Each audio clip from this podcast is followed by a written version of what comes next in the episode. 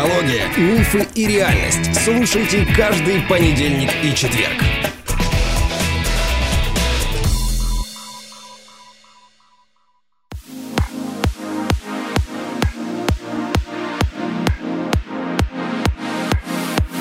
Добрый день, дорогие друзья.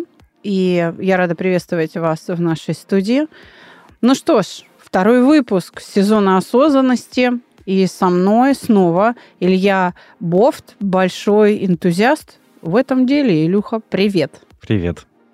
Послушай, первый выпуск у нас получился довольно такой длинный, обширный. Давай сейчас э, продолжим разговор и попробуем, ну, может быть, выделить какой-то участок э, осознанности, да, путь к ней. Да, мы обещали, ты, по крайней мере, я пообещал людям поговорить о том, что этому можно научиться. Да? Да. Но ты сам-то умеешь, как считаешь? Конечно. Могу, умею, практикую. Так, отлично. Тогда главный вопрос. Если можно научиться осознанности, то вот, собственно, каким образом? Понимаешь, ведь люди считают а, в большинстве своем, что это, ну, как бы Богом дано. Например, православные считают, что какая осознанность? Надо положиться на Всевышнего. И вот что даст, то и хорошо. Понимаешь, то есть они живут не за счет осознанности, а за счет веры. А причем даже не в себя. Правда? А эти люди нас, кстати, слушают. И многие из них будут осуждать нас и говорить, что за ерунда какая. Надо вот на того, кто сверху положиться, и, собственно, и тебе будет счастье, потому что у христиан свое представление о счастье. Хотя, на мой взгляд, идея осознанности христианским ценностям вообще никак не противоречит. Да? И вот христиане, например, во всяком случае, те, кого я сейчас в пример привожу, да, те, кто так думают, они скажут, ну какая осознанность? Вера нужна, а осознанность не нужна, да, они воспротивятся. Но все-таки те, кто э, нас слушают и кто ставит перед собой задачу жить более осознанно. То есть не делать лишнего, не жить задним умом, которым мы все сильны, как мы знаем в известной поговорке, да, а все-таки вот семь раз отмерь, один отрежь, и как бы наверняка. Это та цель, которую люди преследуют, и у них никак не получается этому научиться. А почему преследуют вот эту э, цель? Жить осознанно, то есть понимать вообще, что я делаю, для чего и предвидеть последствия. Это то, как обыватель воспринимает осознанность. Почему они к этому стремятся? Мы с тобой, по-моему, в прошлый раз говорили. Потому что это безопасно, это выгодно, ты так дольше протянешь. И просто. Да, и явно проще. И причем люди ведь пытаются это делать. Ну, искренне пытаются и читают литературу, и просто своей головой думают, и с окружающими беседуют, и не ленятся, и все равно не получается. Поэтому можно ли этому научиться? Вот главный вопрос сегодняшнего выпуска. Здесь можно было бы провести аналогию, а можно ли научить мудрости? Вот вопрос примерно такой же категории весовой. Прежде всего, хотел бы сделать отступ, что любые вообще классификации людей по каким-то уровням, градациям и так далее, это э, источник э, негатива, противоречий и вообще каких-то как конфликтов. Сразу тебе скажу, что да, мы, как саногенщики, полностью с тобой согласны. Юрий Михайлович Орлов в своей книге, и ни в одной, да? Он, ну, это, правда, были не книги, а брошюрки такие, которые вот только сейчас в книгу превратились. Через 20 лет после его смерти Орлов переиздается. Ссылочку, кстати, дорогие друзья, я на книге Орлова размещу здесь в описании под выпуском. Он говорил, не в одной своей брошюре говорил, что э, классификации типов личности – бесполезное дело. Потому что неважно, а психология очень любит заниматься классификацией всего и вся. И такое впечатление, что это единственное, что она делает. Ну, во всяком случае, у обывателя такое впечатление создается, когда приходит он на работу устраиваться в какую-нибудь э, там, крупную компанию, и там проходят какие-то бесконечные тестирования. То есть никакой реабилитации, никакой помощи, кроме бесконечного изучения а, человека – в качестве трудового ресурса не происходит. Так вот, Орлов говорил, это бесполезное дело. Неважно, как э, классифицирована э, твоя личность, к какому типу она относится, а их там тьма тьмущая, да, все эти типы личности переживают одни и те же состояния. Все обижаются, все испытывают страх, все испытывают любовь, все испытывают и так далее, и так далее. То есть у всех одни и те же проблемы, по большому счету. Как простить другого или себя? Как попросить прощения? Как на что-то посмотреть? Это сейчас опасно или не опасно? То есть мне бояться или не бояться? Мы здесь с твоим подходом едины. Тут я тебе возражать не буду.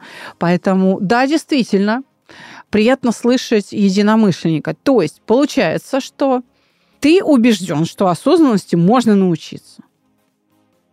Да, да, можно научиться. По поводу обученной осознанности, не обученной осознанности, я вот к этому говорил про классификацию, то, что это потенциально опасное э, направление мышления такое, чтобы как-то там сегрегировать людей по тому, осознан, неосознан.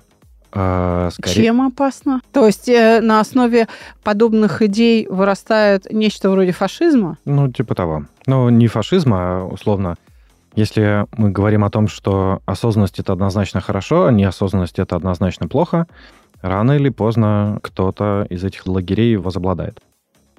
И в этом опасность. В этом опасность. Я бы в большей степени пропагандировал такую философию, что осознанность — это благо, которое имеет не четко выраженное «да-нет», а скорее направление движения. Потому что любой мудрец точно, вот как Сократ, по-моему, говорил, то, что он ничего не знает. Именно поэтому он мудрый. Да, теперь-то я знаю, что я ничего не знаю. Да, верно. Но они, имея в виду чиновников, не знают и этого, говорил Сократ. Да. Да.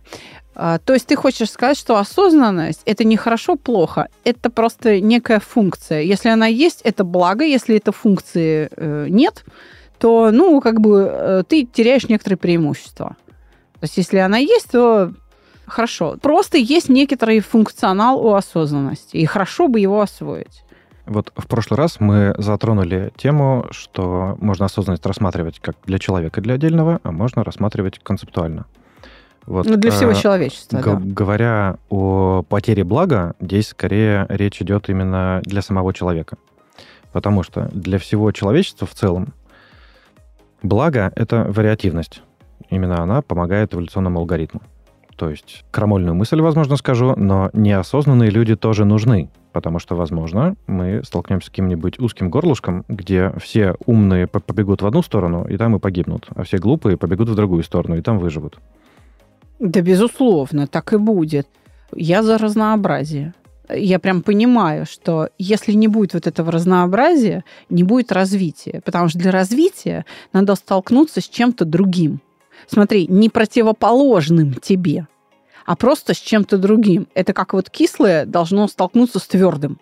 Вот так. А не кислое со сладким, не горячее с холодным а просто с чем-то другим. И тогда мы все будем развиваться, и во что-то все это выльется. И тогда, да, эволюционный процесс, эволюционный алгоритм, он тогда будет работать, он будет бесконечен. Он нас куда-то выведет всех в тему э, того, что это однозначно благо или однозначно нет, э, есть одно забавное рассуждение в книге, которое приводил. То, что откуда потенциально могла взяться письменность. Если на заре времен э, отдельные человеческие группы были по человек 200, а, допустим, человек потенциально способный быстро и самостоятельно дозреть до какого-то уровня мудрости, это где-нибудь там одна сотая процента, то такие люди в группе из 200 человек будут появляться не в каждом поколении, явно. Они будут появляться через два, через три поколения. Почему? Э, ну, потому что, допустим, в каждом поколении воспроизводятся эти 200. Эти 200, 200, 200. Вот. Шансы рождения человека, который самостоятельно может дойти до высокого уровня осознанности без учителей, без подсказок, без ничего, если они такие, что на 200, получается, меньше, чем одна персона, то значит такой человек будет появляться случайно раз в несколько поколений. И вот как раз между ними нужна письменность для того, чтобы передавать э, пер- знания. Передавать да? через те поколения, в которых таких людей нет, которые не, не рассказывают. Которые, ну, им достаточно, Интересная им, им достаточно просто уметь читать. Да, и я поняла, э, это интересная мысль. И, кстати говоря, бихевиористы э, живут э, с мыслью, вот у бихевиористов как раз идея центральная в том, что можно всех всему научить. А, но нет. Тут я, знаешь, согласна с Макаренко, с великим большевистским педагогом, который говорил, что нет, у всех разные способности к обучению. И если к обучению способности недостаточные, то человека учить насильно, преступно. То есть не, не мучай его. Действуй, исходя из тех свойств, которые у него есть. То есть получается, что ты говоришь сейчас о гениях, и это в некотором роде генетическая история. То есть э, действительно, дано или не дано, оно во многом кодируется генами. То есть поведение мы можем любое освоить. И в этом смысле мы можем действительно быть осознанными, если ты гений, или имитировать осознанность, мы про это говорили в прошлом выпуске, если, ты, если тебе не дано понять. У меня на уроках есть такие люди, которым даже когда я объясняю, до них не доходит. И нужны какие-то особые способы объяснения, чтобы он все-таки это взял, то, что я даю, знания. Приводя пример про э, рождение людей в популяции, я говорил о том, что есть люди, которые могут самостоятельно дойти до какого-то определенного уровня осознанности. Я не имел в виду, что это какая-то уникальная штука. То есть, отвечая на вопрос, могу сказать, что все и каждый, я верю, могут научиться осознанности в, разном, в разной степени, на разном уровне, но на том уровне, чтобы мы могли, положа руку на сердце, назвать человечество осознанным, могут научиться все 100%. При этом важно, наверное, вернуться к первой встрече, определению осознанности. Что это такое? Это не конкретные вид действия и поступки, не конкретные слова и не конкретные мысли. Это не конкретные там цвета или там еще что-то. Это ответственность за себя и за свое будущее. И за будущее всего человечества. В общем смысле. А потом дальше уже эта ответственность, она реализуется в каждом человеке через его конкретные индивидуальные какие-то поступки, через его образ жизни. То есть осознанность как таковая — это не шаблон, который можно применить сюда, сюда, сюда, сюда. А это подход, который каждый в своей жизни будет применять каким-то своим способом. Вот это э, самая главная, наверное, сложность в том, чтобы браться вот за обучение осознанности. Потому что как хочется сделать? Хочется сделать какой-то стандартный курс, который можно упаковать, продавать, ну или там доставлять а, плюс-минус короткий, плюс-минус э, шаблонный, э, там, легкий для понимания. Это не сработает. То есть обучение осознанности — это прежде всего обучение именно модели. А модель, она будет складываться из кучи примеров, из кучи деталей. Ну, то есть освоить некий э, теоретический принцип универсального применения – вот что значит обучить принцип, осознанности. Принцип, да, подходящее слово. Но абстракция, конечно, всегда дает полет. Но она бесполезна, если мы не можем ее применить в практике. То есть переход вот в эту конкретику, он все равно важен. И если я правильно понимаю, то ты сейчас говоришь о том, что есть люди, которые могут сами свободно подняться в эту абстракцию. Ну, вот как бы им дано э, раз в три поколения в популяции из 200 особей, правильно, да? А Примерно. А есть люди, которым нужно прям вот э, целенаправленно прикладывать усилия при помощи наставника, чтобы они вот как-то вот поднялись в эту абстракцию и еще смогли спуститься в практику и правильно применить. Мы сейчас об этом говорим? Похоже. Я задался бы, отвечая на, на, на твой вопрос, таким вопросом. А что мы вообще понимаем под научением осознанности? Мы, что мы понимаем? Мы имеем в виду то, что человек из состояния неосознанного перешел в состояние осознанного. У физиологов и в тех же нейронауках есть определение слова «научение». Под научением они подразумевают закон. Закон, по которому формируются новые виды поведения. А что такое новое? Вот. Это то, чего в опыте не было. О, погоди, я немного с другой стороны подхожу. Значит, первый вариант. Мы понимаем то, что человек был неосознан, угу. а стал осознан. Второе, это он был неосознан, он так дальше и остался неосознан, но он проявляет так, такое поведение, такую деятельность и такое отношение к окружающим, как будто бы он осознан. Симуляция такая. Да, то есть чему мы именно учим? Мы развиваем осознанность или мы выстраиваем определенный образ жизни у человека, который как бы, как бы говорит об осознанности. Мгм. Вот надо вот этим во- вопросом задаться, потому что э, у них будут разные подходы, у них будут разные методы, у них будут разные критерии оценки успешности, и, как следствие, у них будут разные результаты. Что-то можно применять массово и быстро, что-то не можно применять массово.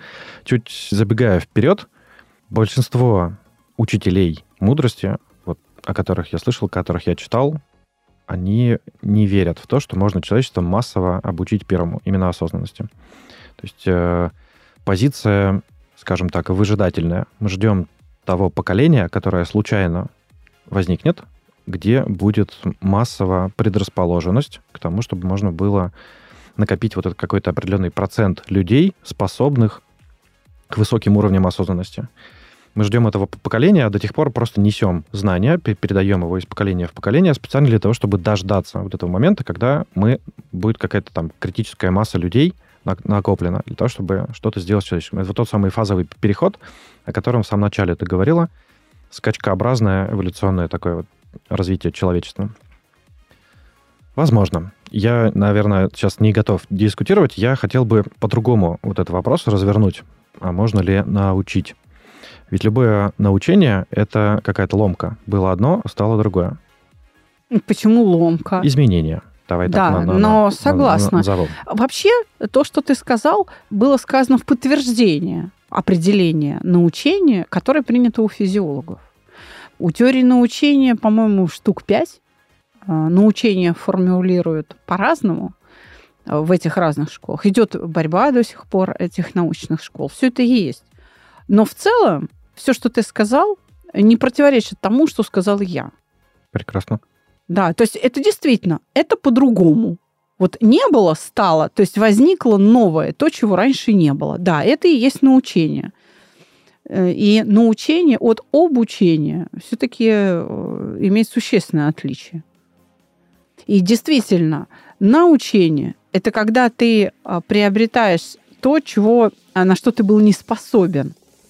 А если ты, исходя из имеющихся способностей, просто их немножко стилизуешь под, да, вот это обучение. То есть это, знаешь, модернизация – это придание стиля модерн, Мгм. осовременивание. А вот если мы говорим о научении, то это один из э, путей развития. А развитие, ну, что такое? Это установление как раз новых отношений с реальностью. То есть, когда ты по-другому смотришь на вещи. Очень ведь популярны всякие ведические там психологи, вот это вся, значит, э, история, которая тоже же про осознанность там а, много говорит, да. И вот они там рассказывают, какая должна быть, например, женщина.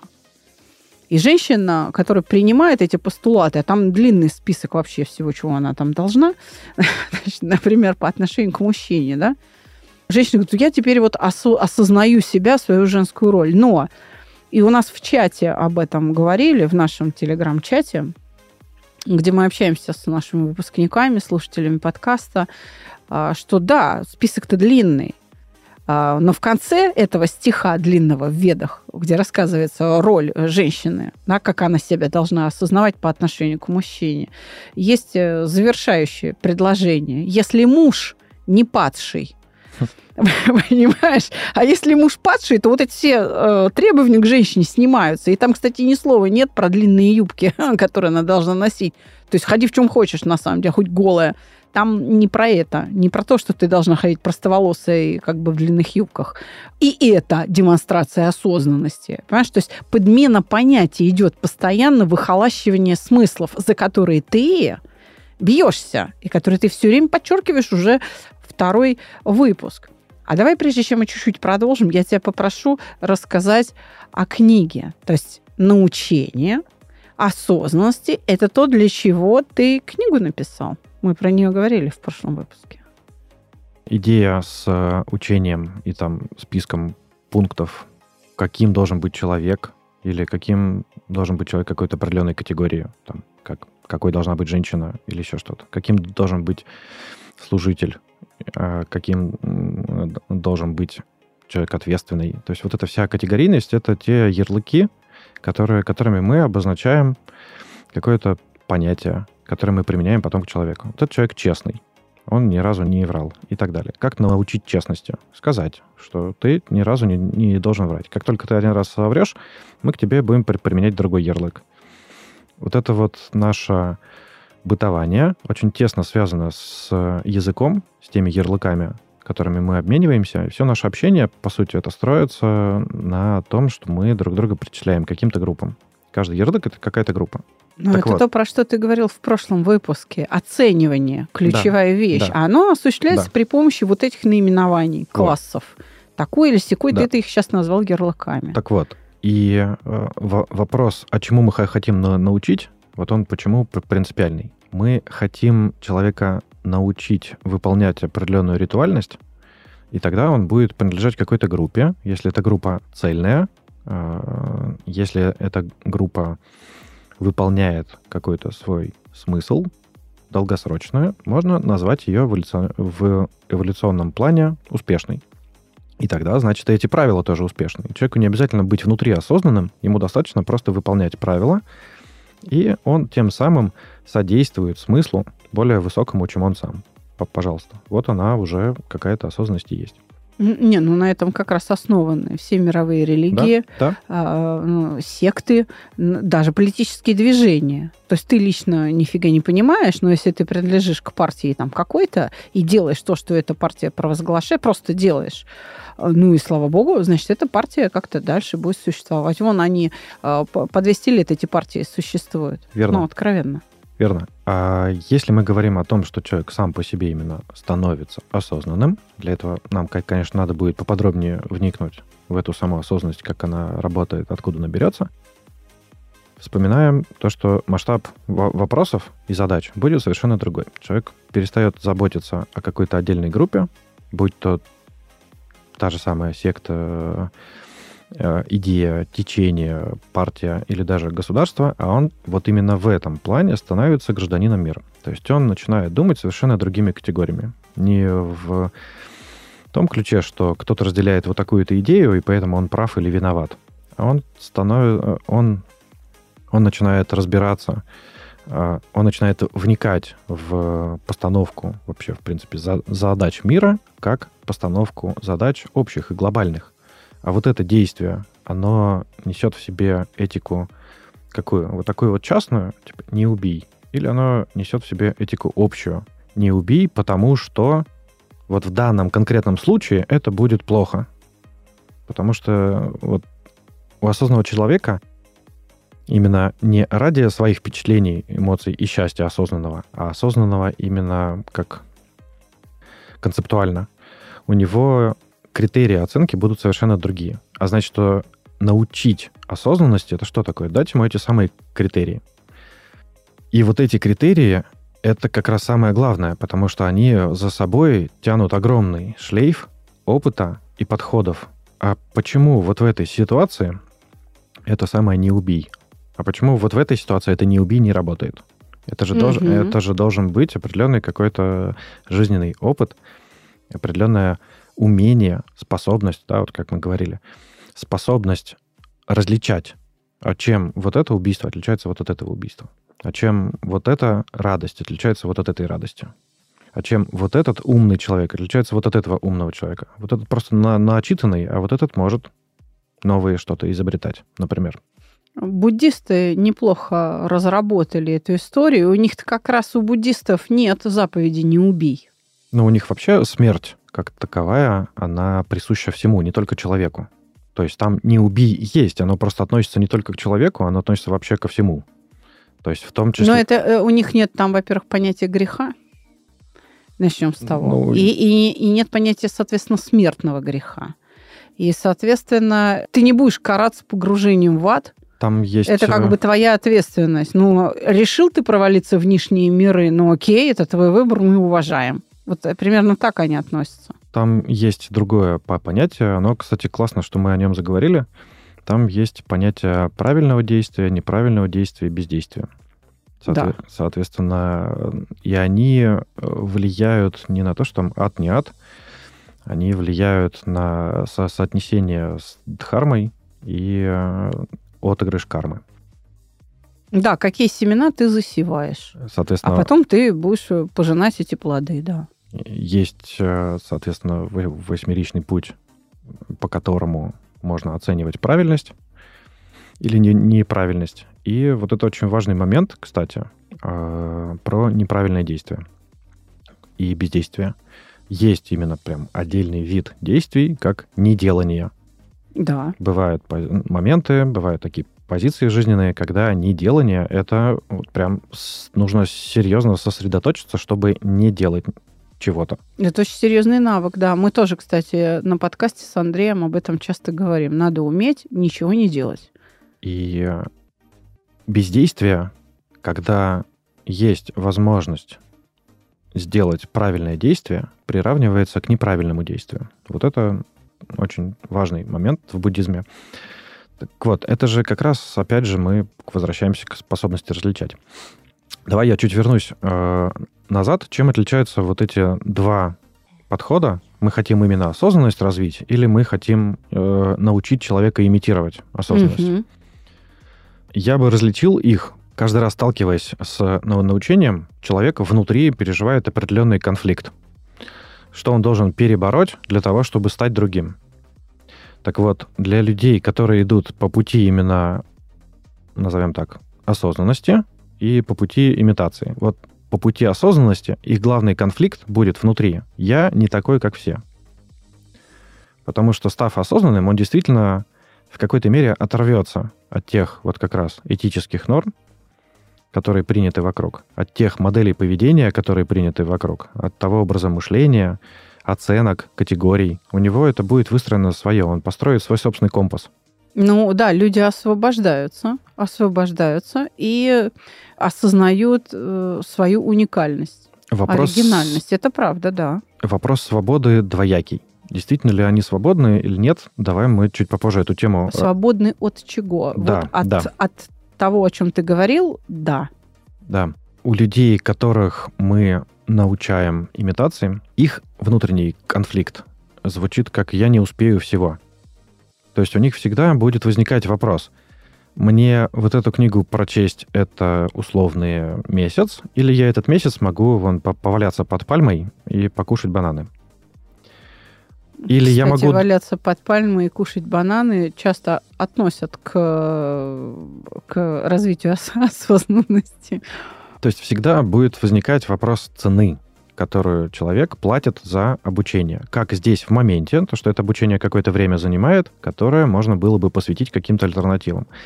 Так и вопрос цены в будущем. А как изменится моя жизнь с точки зрения оценки, а я мог бы быть вот таким человеком и пойти вот таким путем, чего-то там в жизни достичь. А если я сейчас вложусь в это обучение, то я буду вот таким человеком и пойду вот в эту сторону и чего-то там в жизни достигну. Это цена, вот разница между этими путями как раз. И мотивация человека в этом обучении, она складывается из того, как он относится вот к этому конфликту. Если он готов к этому конфликту, то он попадет в это обучение. Если он не готов к этому конфликту, то он туда не пойдет. Соответственно, самый главный вопрос, который вот здесь, можно ли научить, он концептуально идет вот, вот сюда. Если мы берем человека и хотим его научить имитировать, мы ему должны сказать, товарищ, мы тебя сейчас обучим чему-то такому, что твое время сэкономит. Делай раз, делай два, делай просто. три. Выучи, похвалили Да. его за Да. то, что он несколько раз правильно повторил. И типа осознался, свободен. Вот Да. тебе Бы- сертификат. быстро. Да. Все быстро. Причем похвалили, это же тоже в, э, в сторону скорости. Мы вот да, этими подкрепили, да. ярлыками обмениваемся. То человеку надо было мучиться, мучиться, мучиться, чтобы его кто-нибудь похвалил, а тут его сразу похвалили. Тоже Мгм. И вся реклама, она строится на том, что вот тут, смотрите, вот это буквально там за две недели, сейчас мы вас сделаем осознанными. И э, вот, к слову, да, о том, что есть э, множество разных определений, они же как раз э, эволюционно пытаются найти такое, такое определение, такое, такую комбинацию слов, которая бы описывала осознанность как максимально простую штуку. Хотя на самом деле это не так. Собственно, разница между тем, чтобы действительно научить осознанности или научить имитировать осознанность, она, по большому счету, мы измеряем это временем, а это следует измерять количеством деталей, которые человек воспримет, поймет, впитает в себя и будет потом дальше использовать. А что мы понимаем под, под деталями? В... То есть количество вот этих понятий, концептов, которыми он должен учиться пользоваться? Самый, что ни на есть, широкий набор знаний. Вот э, способность различать, вот как чуть раньше я говорил, есть э, одно убийство, другое убийство, или одна радость, другая радость. Вот способность различать, она же ведь строится на, на чем? На то, что у человека есть как какая-то сухая логика, так и, э, и жизненные примеры. Люди, воспринимающие мир чувственно, больше обращают внимание на свои переживания и у них огромная коллекция своих переживаний. Они э, отличают оттенки, какие-то полутона там, своих собственных эмоций. люди, мыслящие структурно, логически, у них огромная коллекция формул и триггеров, а в какой момент они какую формулу применяют. То есть здесь в зависимости от того, на какой тип мышления и восприятия мира человек был натренирован, он, отталкиваясь от этого, набирает информацию о мире. Но я сейчас в большей степени имею в виду то, что когда мы говорим об осознанности, это ведь куча дисциплин. Это и вся история религий, и э, история человечества как такового, это история философии, это психология. И дальше в 20 веке очень много добавок. Это и теория систем, где говорится про сложности, про сигналы, про передачу информации, про иерархии, про наследование. Это теория хаоса, квантовость, это нейронауки. Вот если сложить это все, то появляется очень сильная способность различать. Вот как раз вот это все я попытался упорядочить и собрать в книге последовательно, проходясь от того, чтобы описательно дать трактовку психологии, социологии и отдельным э, достаточно простым вещам, потом разложить это по полочкам, а как это работает, и почему оно работает именно так. А потом дальше пошла философия, в которой это объясняется, почему оно так, и как это можно было бы трактовать не в понятиях двух с половиной тысячелетней давности, не приплетая сюда каких-то сущностей для того, чтобы объяснить то, что неясно, непонятно, а уже имея современные факты, объяснить это другим способом. Поэтому и получилась другая философия. То есть, по большому счету, твоя книга — это такое методическое пособие или учебник для тех, кто хочет самостоятельно освоить вот этот переход и само понятие осознанности, и этот способ существования, потому что ты уже это прошел, ты как бы собрал все богатое наследие, которое в письменности, как раз в письменном виде оставили нам наши предки, да, и, следуя за книгой, люди могут, собственно, к этой самой осознанности приблизиться. Я правильно тебя понимаю? То есть э, как тогда выглядит э, вот это научение при помощи, например, твоей книги, и что тут важно? Важно то, что это не сборник ссылок, а то, что это определенная трактовка. То есть вот как раз это философское переосмысление и старых, и новых тем с учетом всех новых фактов. Вот эта вот трактовка, ее очень сейчас сильно не, не, не хватает. У человечества сегодня за 20 век накопилось очень много фактов, а трактовать их вот я не встречал пока. Поэтому я взял и написал. То есть, э, как бы, ну, хочешь сделать хорошо, сделай сам. потому, потому что ты искал ответы, искал, не нашел, пришлось самому. Да. Ну, все как у всех ученых. Все как у всех. Все, э, все, все ровно то же самое. Мой папа, когда а, стал психологом. А, он а, был поставлен родиной на участок трезвости. И он тогда практиковал метод Геннадия Андреевича Шичко, ленинградского ученого-биолога. Теория психологического программирования лежала в основе. А тяга-то не снимается. И папа стал изучать, поскольку он выпускник философского факультета МГО, да, он стал изучать историю вопроса. А как вообще мысль научная развивалась? И понял, что а нет средств снятия тяги. Он говорит, а работать-то мне надо, алкоголики-то постоянно же на приеме. Он говорит, ну придется самому разрабатывать. И разработал итерационное угошение тяги. Так что мы с тобой одной крови, мы тут все, так сказать, одинаковые. Но а что нам вообще мешает, понимаешь, на пути к этой осознанности, кроме вот этих противоречий, вот этих внутренних препятствий? А, я бы сейчас сказала, что ты говоришь о страхах. То есть внутренние конфликты, они, э, ну, в том контексте, в каком ты это все озвучил, в теории саногенного мышления обозначаются словом страх. Это предвидение чего-то неприятного. А что, если я пойду туда, и там будет хуже, чем сейчас? Ну, то есть предвидение каких-то неприятных состояний. А многие считают, что путь в осознанность это вообще отказ от самого себя, это вообще себя предать. Есть, есть такая философия. И поэтому люди говорят, нет, вы знаете, а, мне вот тут хорошо, а дальше э, сверху ложится то, что ты назвал ярлыком, а он не хочет из зоны комфорта выходить. Гадина такая, поэтому давайте его оттуда вытащим. Так вот, мы как раз недавно делали перед Новым годом с мужем э, выпуск о зоне комфорта, и мы говорим о том, что из зоны комфорта жизнь нас и так выведет. Мы, даже когда мы говорим, что мы находимся в зоне комфорта, мы на самом деле в ней не находимся. Потому что все время что-то неприятное происходит. Ну, как минимум, знаешь, голод – это чувство дискомфортное. Мы каждый день будем испытывать голод, усталость, ну, в общем, какие-то вот такие негативные состояния, болезненные, откровенно говоря, да. Поэтому из зоны комфорта мы регулярно выходим. Жизнь поменяется и вынесет тебя из зоны комфорта. Хочешь ты того или нет. Другое дело, что добровольно в это вот, э, в дискомфорт шагнуть, да, нужна смелость. И понимаешь, здесь я могу с тобой не согласиться, что на пути к осознанности обязательно человек преодолевает страх, потому что вот если тебя послушать, вот наш сейчас второй выпуск, то прозвучало так, что неизбежно будет конфликт.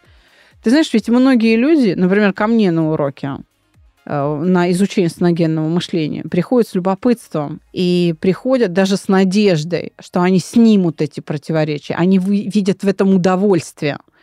А, потому что много людей, которые, подобно тебе, энтузиасты, пытаются идти в эту сторону и довольно далеко проходят. И они действительно счастливее, и они очень хороший пример для подражания. И люди сейчас настолько нуждаются, я в прошлом выпуске говорила об этом, это очень массовое явление, люди настолько нуждаются в повышении вот этого уровня понимания мира, они не хотят быть марионетками в чьих-то руках, чтобы ими манипулировали, поэтому они хотят сами понимать, что происходит. И они ищут эту информацию. И это, как правило, образованные люди, понимаешь? Поэтому они видят в этом удовольствие. И там не будет конфликта. Не будет. Там будет жажда. Понимаешь, желание стать таким, понять. Так что, знаешь, вот тут я с тобой поспорю. Так все-таки, кроме страхов, есть еще что-то, что мешает? Мне кажется, у нас нет тут спора, потому что те люди, которые пришли уже вот с счастьем любопытства, они уже конфликт просто прожили, и они уже выбрали конкретную сторону, по которой они, они пойдут. Тогда им может мешать даже не страх, знаешь, не переживание, не эмоции, не, не вот это вот, не психофизиологический компонент, а им тогда может мешать культура. Вот только культура, единицей культуры по Теслинову является смысл. И поэтому они могут только, опираясь на какие-то смыслы, внутренние, да, которым понятие осознанности противоречит. При всем любопытстве к этому не пойти туда. Здесь как раз э, одним из э, пунктов сложности об, обучения осознанности выделил бы наш язык. Вот как раз э, язык как способ передачи смысла. Да? Есть замечательная работа Людвига Витгенштейна «Логика. Философский трактат», где он четко обоснует, что есть определенные пределы знаниям, которые могут быть накоплены человечеством. И эти, эти пределы определяются как раз нашим языком. Чисто математически есть комбинация всех возможных слов. Вот она ограничена, явно. Значит, мы можем записать э, лишь только ограниченное количество информации. Но язык же развивается, что-то устаревает, а что-то добавляется. Не, э, есть четкая граница между понятиями все и не все. Вот. Соответственно, есть четкое понимание между тем, что есть что-то бесконечное, а есть что-то все-таки конечное. Вот язык, он конечен по определению. Значит, он бесконечное количество комбинаций не опишет. Это чисто математика. Отсюда можно перейти ко второму ограничению, которое существует. Это возраст. Как ни крути, но мы накапливаем опыт с возрастом. Вот эти самые дополнительные факты, из которых мы потом складываем способность различать, условно, упрощенно записываются тем языком, на котором мы общаемся, теми понятиями, образами и предметами, которыми мы мыслим, записываются в виде наших ассоциаций в мозге. И э, говорить о том, что у человека огромный потенциал в любом возрасте, да, это правильно. Но говорить о том, что человек там в таком-то возрасте уже осознан, я, например, стал бы, ну, явно не раньше, там, лет в 20-30 а то и больше. Потому что то же самое правило 10 тысяч часов, оно должно применяться к определенной сфере деятельности. То есть человек должен уже, имея развитую фронтальную кору, сосредоточиться, специализироваться на какой-то деятельности, а потом еще там выдержать 10 тысяч часов. Но видишь ли, в чем дело? Физиология мозга такова, что вот эти извилины формируются – и вообще синаптические связи и способность к, к определенной там скорости или типу мышления от нуля до трех. То есть основные навыки, вот как раз различительные, они формируются до трех лет. А после, потому что до этого, вот в этот период времени, достаточно несколько секунд на то, чтобы раз синаптическая связь замкнулась и вообще а, этот навык образовался. А после трех лет мозг начинает приобретать внешний вид, вот тот, который мы привыкли на фотографиях мозга, да, на картинках. Но скорость того самого научения, она снижается. И с одной стороны, я понимаю, что мозг должен достичь определенного там, статуса, определенного уровня, опыт должен накопиться, который ты будешь осмысливать. А с другой стороны, понимаешь, какая история? Я как раз нахожусь на участке того, что накопились уже такие выученные автоматизмы и стереотипы, что они мешают тебе. И ты как раз чем старше становишься, тем тебе сложнее перейти, понимаешь, в эту осознанность, потому что уже такие автоматизмы, они уже тобою управляют. Ты уже не можешь их преодолеть. Они настолько отточены. Такое количество повторений, что ой-ой-ой. И получается, что значит, а, наиболее осознанными могут быть малыши, ну, мозг не развит, ну, как бы, да, опыта нет, нечего там использовать. А с другой стороны, а взрослые, вроде бы как вот, вот у них все богатство материала, но фиг вам. Уже к этому материалу такое количество автоматизмов, что и не надо тебе осознавать. Уже успокойся, помирай. Так, доживай свой век так. Вот. Да, я, говоря об автоматизмах, я, наверное, по- по-другому бы выразился. Я сказал бы, что это иллюзия и искажение. Вот это третий пункт, который э, как препятствующий хочу отметить. И это как раз в какой-то мере связано с нашим опытом. Условно, э, я переживал это тысячу раз, я уже знаю, как оно будет. И, с другой стороны, наоборот, с нашим невежеством. Я не знаю, что это такое, поэтому я верю вот в это. Да. Почему именно в это? С чего вдруг? Неважно. Вот почему-то верю.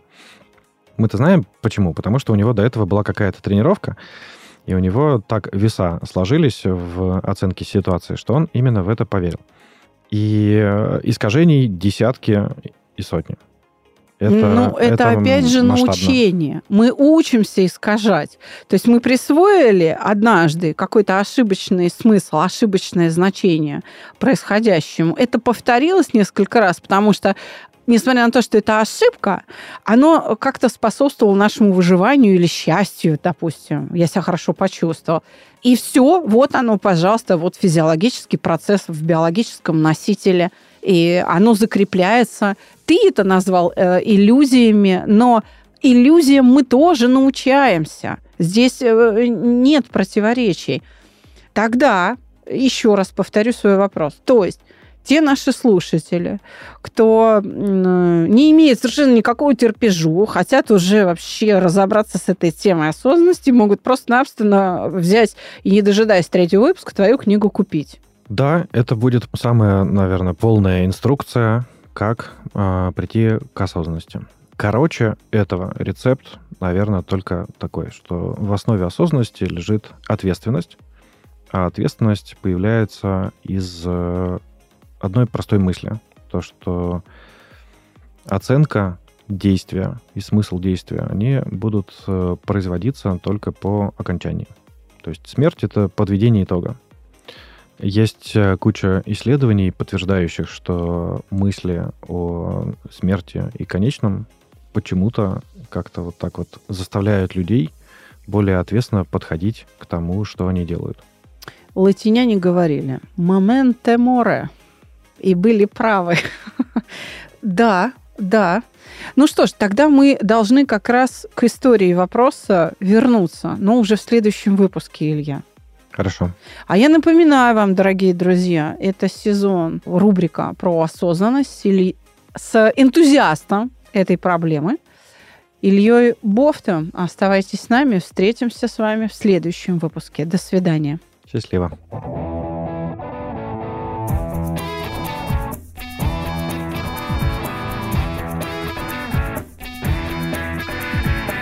Психология, мифы и реальность. Слушайте каждый понедельник и четверг.